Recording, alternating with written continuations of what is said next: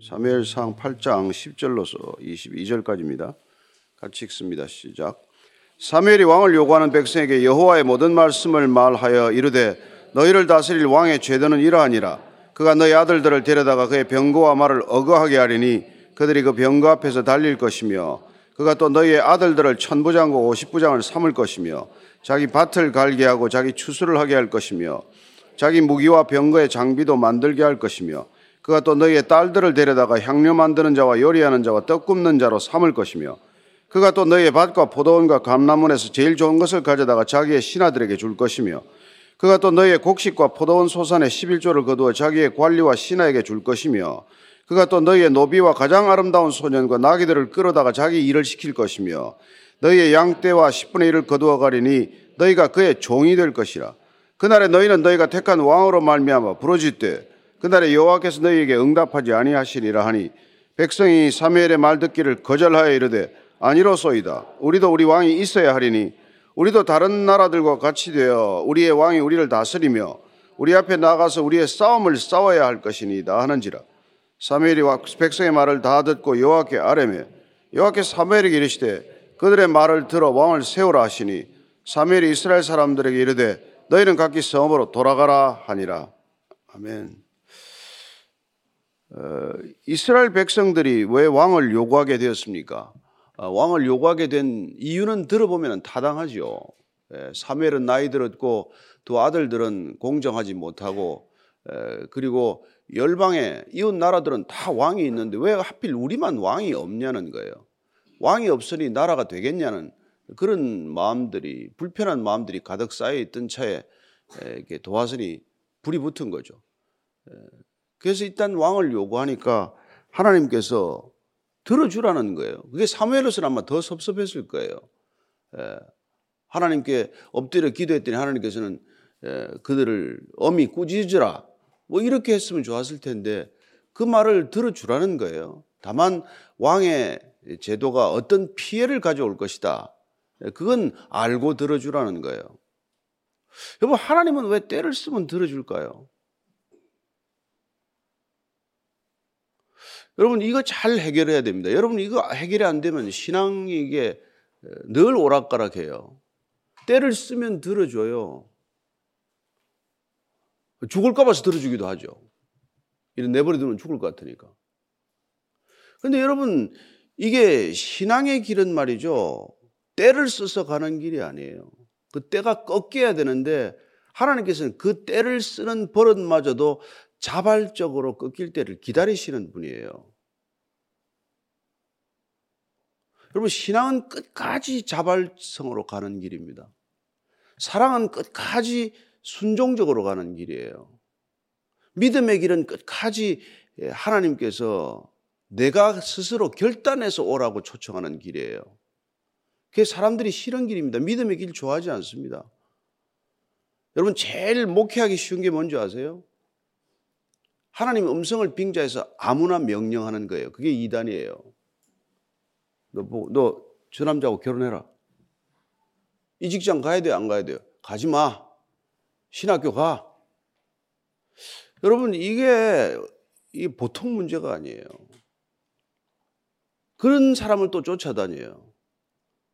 여러분, 하나님이 여러분 어떤 때는 아무리 기도해도 음성이 없습니다. 심지어 예수님께서 기도해도 응답을 못 받아요. 근데 우리는 그게 뭐 기다리는 것도 힘들고 하니까 그냥 누가 교통정리 턱턱턱턱 해주면 얼마나 신앙생활도 편하겠어요. 근데 우리가 실수하도록 내버려 두는 이유가 뭡니까? 때를 쓰는데도 내버려 두는 이유가 뭐예요? 그걸 통해서 궁극적으로 하나님이 누군지를 알아가기를 원하시고 궁극적으로 자발적으로 스스로 결단해서 오기를 원하신단 말이에요. 그럼 사탄은 어때요? 사탄은 늘 발로 차고 들어와요. 문을 차고 들어오고. 예. 무례하고, 뻔뻔하고, 욕하고. 근데 그런데도 사람이 몰려요. 여러분, 이단 교주들 그거 안 봤습니까? 막 성도들한테 함부로 욕하고 말이지. 뭐 뺨을 때리고 뭐 어쩌고 저쩌고. 사람들만 모이더만. 돈도 잘, 잘 갖다 바쳐요. 그래서 오늘 이게 지금 우리가 이 상황을 잘 보셔야 합니다. 하나님이 왜 들어주나? 왕제도 뻔한 건데. 자, 10절부터 13절까지입니다. 시작. 사무엘이 왕을 요구하는 백성이 여호와의 모든 말씀을 말하여 이르되 너희를 다스릴 왕의 제도는 이러하니라 그가 너희 아들들을 데려다가 그의 병거와 말을 어가게 하리니 그들이 그 병거 앞에서 달릴 것이며 그가 또 너희의 아들들을 천부장과 오십부장을 삼을 것이며 자기 밭을 갈게 하고 자기 추수를 하게 할 것이며 자기 무기와 병거의 장비도 만들게 할 것이며 그가 또 너의 딸들을 데려다가 향료 만드는 자와 요리하는 자와 떡 굽는 자로 삼을 것이며 자 여기까지 왕을 요구하는 백성에게 여호와의 모든 말씀을 말해줬어요. 사무엘은 하나님의 말씀을 정확히 전했던 사람입니다. 여러분 하나님의 말씀을 정확히 전하는 사람들의 말을 들으면 그걸 하나님의 말씀으로 들어야 돼요. 그런데 지금 이 백성들은 하나님을 거부했기 때문에 하나님의 말씀을 전하는 사무엘도 거절한단 말이에요. 나중에 우리가 사울 저기 저 바울은 보면은 바울이 하나님의 말씀을 전했을 때 성도들이 하나님의 말씀으로 받는 것을 어, 감사했어요. 그게 데살로니가 전서 2장 13절이네. 2장 13절. 예, 읽습니다. 시작. 이러므로 우리가 하나님께 끊임없이 감사함은 너희가 우리에게 들은 바 하나님의 말씀을 받을 때 사람의 말로 받지 아니하고 하나님의 말씀으로 받음이니 진실로 그러하도다. 이 말씀이 또한 너희 믿는 자 가운데서 역사하니라. 믿는 자 가운데서 어떻게 역사한다고요? 하나님의 말씀으로 받아들이고 그 말씀이 하나님께서 내게 이르신 말씀이라는 것을 굳게 믿을 때 역사한다 이 말이죠. 그래서 주님께서 내 믿음이 너를 구하였다. 가라. 아들이 낳았다. 그 말만 듣고 가는 거 아니에요.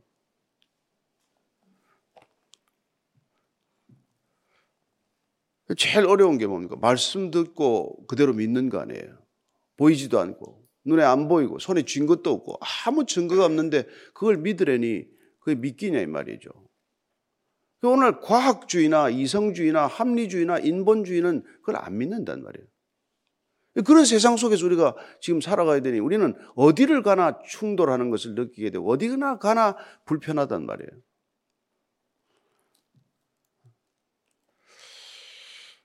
자, 14절부터 17절까지 또 읽습니다. 시작. 그가 또 너희의 밭과 포도원과 감람문에서 제일 좋은 것을 가져다가 자기의 신하들에게 줄 것이며 그가 또 너희의 곡식과 포도원 소산의 11조를 거두어 자기의 관리와 신하에게 줄 것이며 그가 또 너희의 노비와 가장 아름다운 소년과 나귀들을 끌어다가 자기 일을 시킬 것이며 너희의 양떼 10분의 1을 거두어 가리니 너희가 그의 종이 될 것이라 왕을 달라고 때를 쓰는데 왕을 세워 놓으면은 왕이 왕제도 여기 제도라고 하는 건 사실 중재, 재판 이런 뜻에서 나온다는데 그 제도라는 게 다 법적 기초를 가지고 하는 거 아니에요?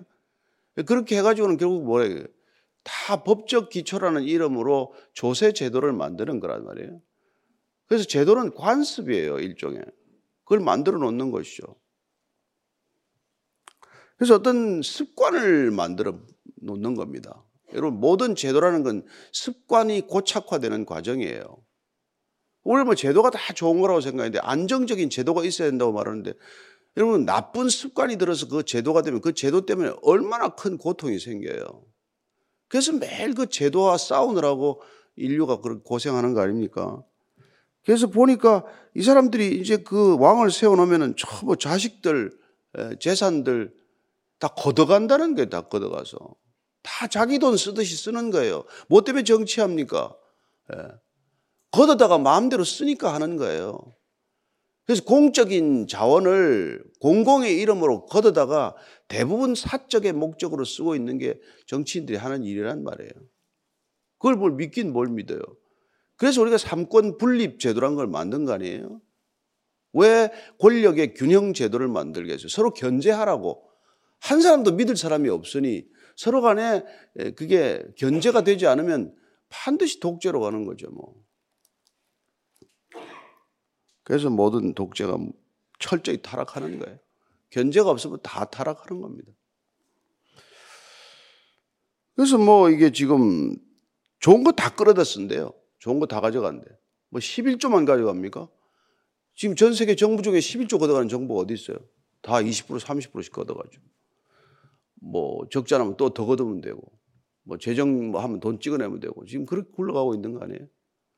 그 이게 지금 다 왕제도에서 비롯된 것. 우리가 리더십을 이렇게 만들어 놓음으로 생긴 제도의 유산, 유물과도 같은 거라는 것이죠. 그렇게 되면은 다 너희들 종이 되는 거라는 거라는 거예요. 하나님 우리를 종으로 삼지 않아요. 자녀로 삼지. 자녀로 삼는 관계를 공동체라고 말하고 예, 종으로 삼는 걸 그리는 우리 제도라 말한단 말이에요. 자, 그래서 18절입니다. 시작. 그날에 너희는 너희가 택한 왕으로 말미암아 부르짖되 그날에 여호와께서 너에게 응답하지 아니하시리라. 너희가 택한 왕으로 말미암아 부르짖게 된다. 지금 왕 달라고 때를 쓰고 왕 달라고 부르짖는데 왕을 너희들이 정작 갖게 되면 왕 때문에 부르짖게 될 거라는 거예요. 얼마나 정확합니까? 여러분 우리가 왕뿐입니까? 달라고 부르짖는 것 주고 나면 얻고 나면 꼭 그것 때문에 부르짖을 일이 생겨요. 예, 우리가 자녀 때문에 얼마나 부르짖었습니까? 아니 얼마나 지금도 부르짖고 계세요. 돈 없다고 부르짖고 부르짖고 하다가 돈 때문에 부르짖는 일이 생기잖아요. 건물 달라고 건물 달라고 하다가 건물 때문에 부르짖고 권력 달라고 권력 달라고 하다가 권력 때문에 부르짖고 여러분 인간은 뭘 원하는 줄 모르는 사람이에요. 인간은 여러분 죄인이란 뭘 원하는지 뭘 원해야 할지를 모른단 말이에요. 그 필요와 욕망을 구분 못하는 게 어리석음이고 필요와 욕망을 구분할 줄 아는 게 지혜일진데 죄인이라는 지혜를 잃어버린 사람이에요. 그 자기가 욕망하는 것들을 필요하다고 착각하는 거예요. 끊임없이 그 욕망을 불러 일으키면서 그걸 자꾸 갖고자 하는 거란 말이에요. 그래서 여러분 참 우리 신앙생활이라는 게 이 필요를 잘 구분해야 돼요. 이 둘과 필요와 욕망을. 그래서 우리 욕망하는 것들을 추구하는 삶이 아니잖아요. 하나님은 우리 욕망을 꺾어 놓는 일이 얼마나 많습니까? 고난이란 우리의 욕망이 꺾이는 일들이죠, 뭐. 그래서 이 사람들이 뭐 이제 이렇게까지 얘기를 해줬는데도 19절, 20절입니다. 시작. 백성이 사무엘의 말 듣기를 거절하여 이르되 아니로소이다. 우리도 우리 왕이 있어야 하리니 우리도 다른 나라들 같이 되어 우리의 왕이 우리를 다스리며 우리 앞에 나가서 우리의 싸움을 싸워야 할 것이니다 하는지라 아 이 백성들의 본심이 드러나서 왜 왕을 달라고 그러나 자꾸 전쟁할 때마다 불안하니까 그런 거예요. 이웃 나라들은 왕이 있어서 전쟁할 때 왕이 앞장서서 턱 싸우니까 뭔가 좀 질서가 잡힌 것 같은데 이건 늘 전쟁 나면 불안, 불안하게 하다가 사사 세워가지고 하나님 좀 봐주면 이겼다가 하나님 잘 안 봐주면 또 안 되는 것 같고 하니까 왕이 있어야 우리가 보호를 받겠다. 안정적으로 전쟁을 치르겠다. 그리고 궁극적으로 옛날에는 전쟁이 모든 전리품을 가져오는 수단이었어요. 전쟁이라는 게 대박나는 사건이에요.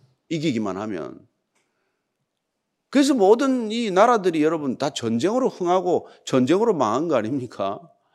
그러니까 전쟁 잘하는 사람을 좀 세워달라는 거예요, 왕으로. 속셈은. 그러니까 참 그런 동기로 왕을 구했으니 어떻게 되겠어요? 그런데 여러분들 우리가 하나님께서 왜 이때까지 안 구해줬나 그러면은 다 구해줬잖아요. 어떤 때 안 구해줍니까? 죄가 만연하면 안 구해줬단 말이에요. 그 지금 이 백성들이 뭐가 있어요? 우리가 죄를 짓더라도 이겨야 되겠다는 생각이란 말이에요.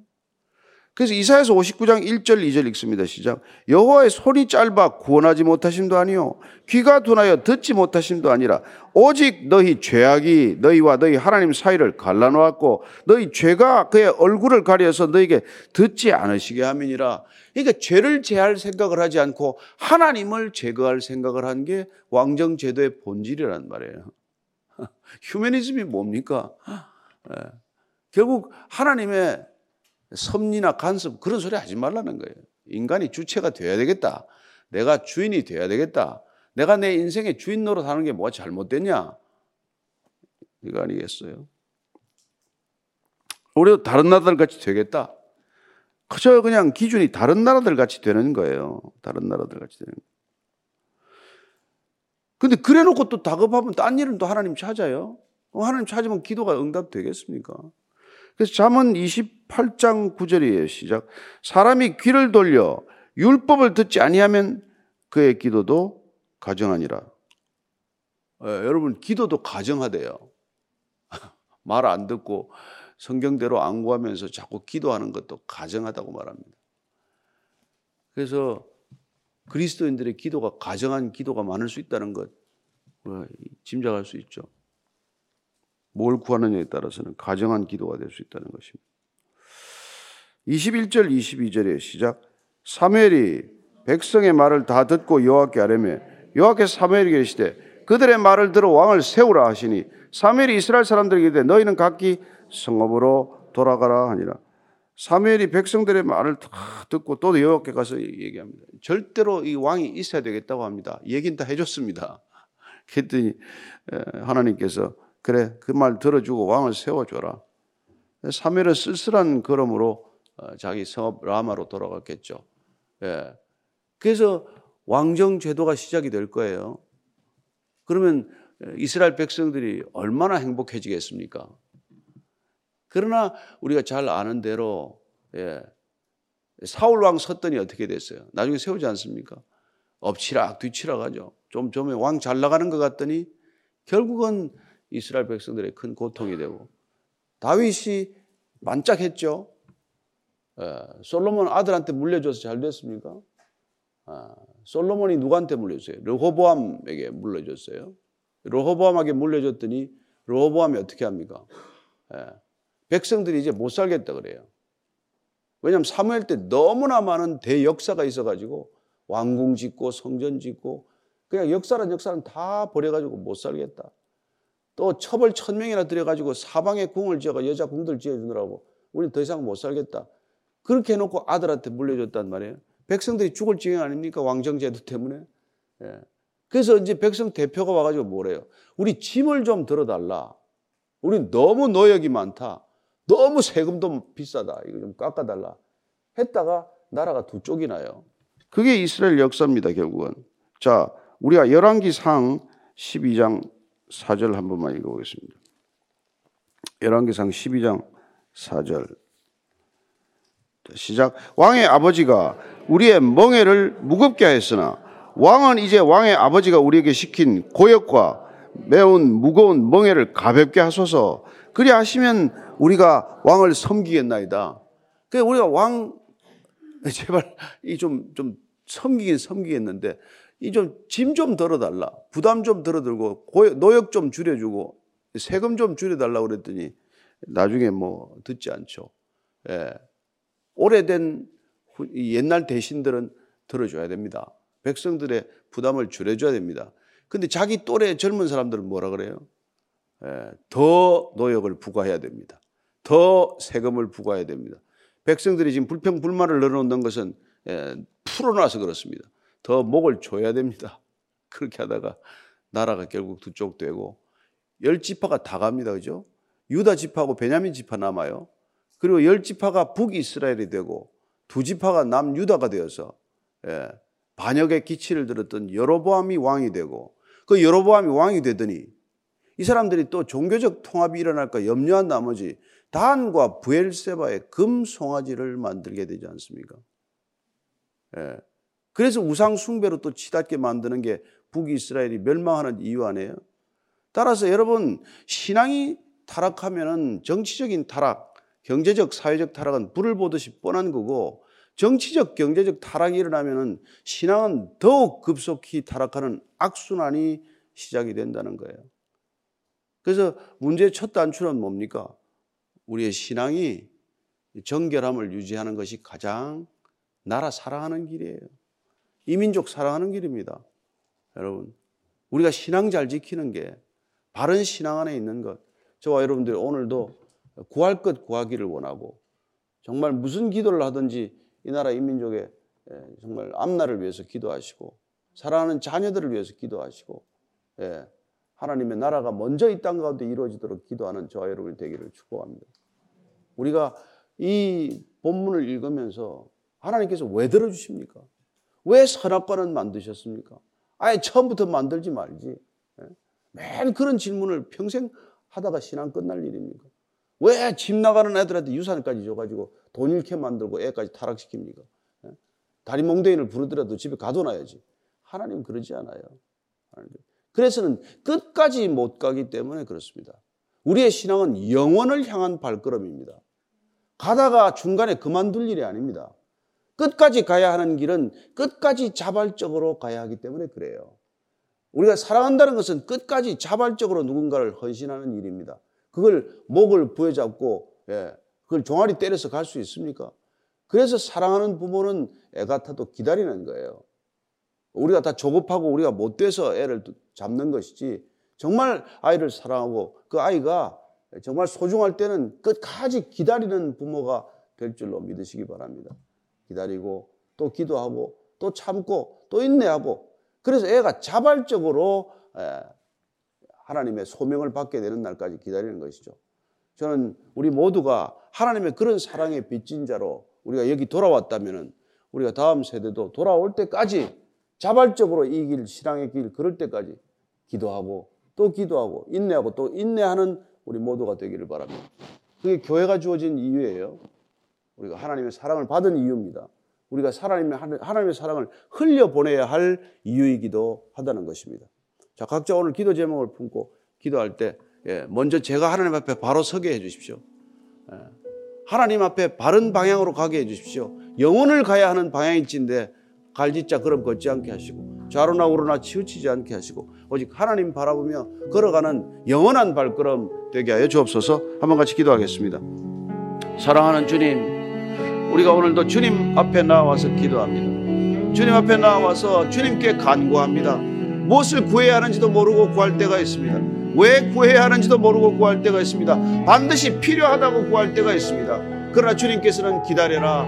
때로는 응답이 없으시고, 때로는 거절하시고, 때로는 우리의 기도를 외면하시고, 때로는 얼굴을 돌리시는 것만 같을 때가 있습니다. 그러나 주님, 주님은 언제나 오르십니다. 우리는 언제나 틀렸습니다. 내가 원하는 것, 내가 요구하는 것, 내가 갈망하는 것, 어느 것 하나 주님 합당하지 않은 것 없사오니 주님 오늘도 잠잠히 주님 앞에 얼굴 숙이고 주님 잠잠히 주님 앞에 무릎 꿇고 엎드려 두 손 들고 주님만 바라보게 하여 주옵소서 장대에 달린 구리 노뱀만 바라보아도 나을 줄을 믿습니다. 어떤 것으로도 우리가 나을 수 없지만 장대에 달린 구리 노뱀 한번 바라보는 것만으로도 우리가 나음을 얻을 수 있다면 십자가에 달린 주님 바라보며 나음을 얻는 우리의 신앙이 되게 해 주옵소서. 구원받는 인간, 구원받는 신앙, 구원받는 믿음이란 무엇인지를 알게 하셨사오니 날마다 주 앞에 엎드려 주님을 바라보는 잠잠한 시간, 주님의 뜻이 내 뜻되는 놀라운 그 시간을 통해서 오늘도 주님과 함께 동행하는 걸음을 걷게 하여 주옵소서. 살아계신 하나님 아버지, 이 땅 가운데 어떤 것이 선한 것이 있겠습니까? 누가 하나님 이외에 선하다고 하겠습니까? 어느 인간이, 어느 사람이 누가 주님 앞에서 당당히 설 수 있습니까? 주님 사람 바라보지 않게 하시고 사람께 무릎 꿇지 않게 하시고 사람께 복종하지 않게 하시고 오직 하나님 한 분께 복종하고 순종하는 우리의 믿음 되게 해 주옵소서.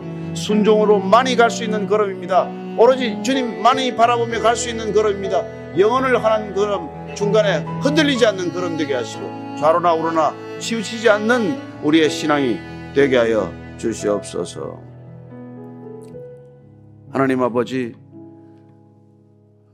주님을 오랫동안 문 밖에 세워놓았습니다. 문을 두드리고 내가 내가 문을 열어주면 내가 들어가서 너와 함께 먹고 마시겠다고 말씀하셨고 내가 문을 열어주면 내 중심에 좌정하여 내가 장막을 펴겠다고 하셨건만 주님 주님 문 밖에 세워놓고 늘 주님께 간구하는 어리석음을 범합니다. 주님 안에 들어오셔서 주님이 저희들 대신 구하게 하시고 성령 하나님 저희들 대신 기도하게 하셔서 하나님 성령을 따라 구하는 것들 내 뜻을 꺾는 것 되게 하시고 오직 주님 따라가는 우리의 발걸음 되게 하여 주옵소서. 앞서가는 걸음 되지 않게 하시고 정말 우리가 주님을 대신하여 결정하는 일 없게 하여 주시옵소서.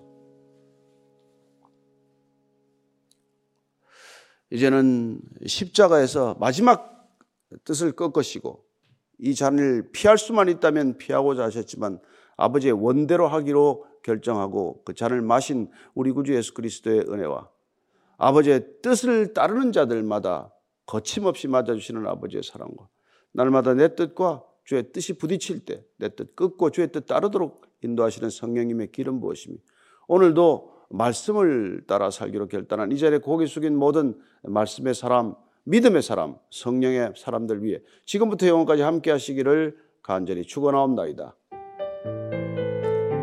아멘.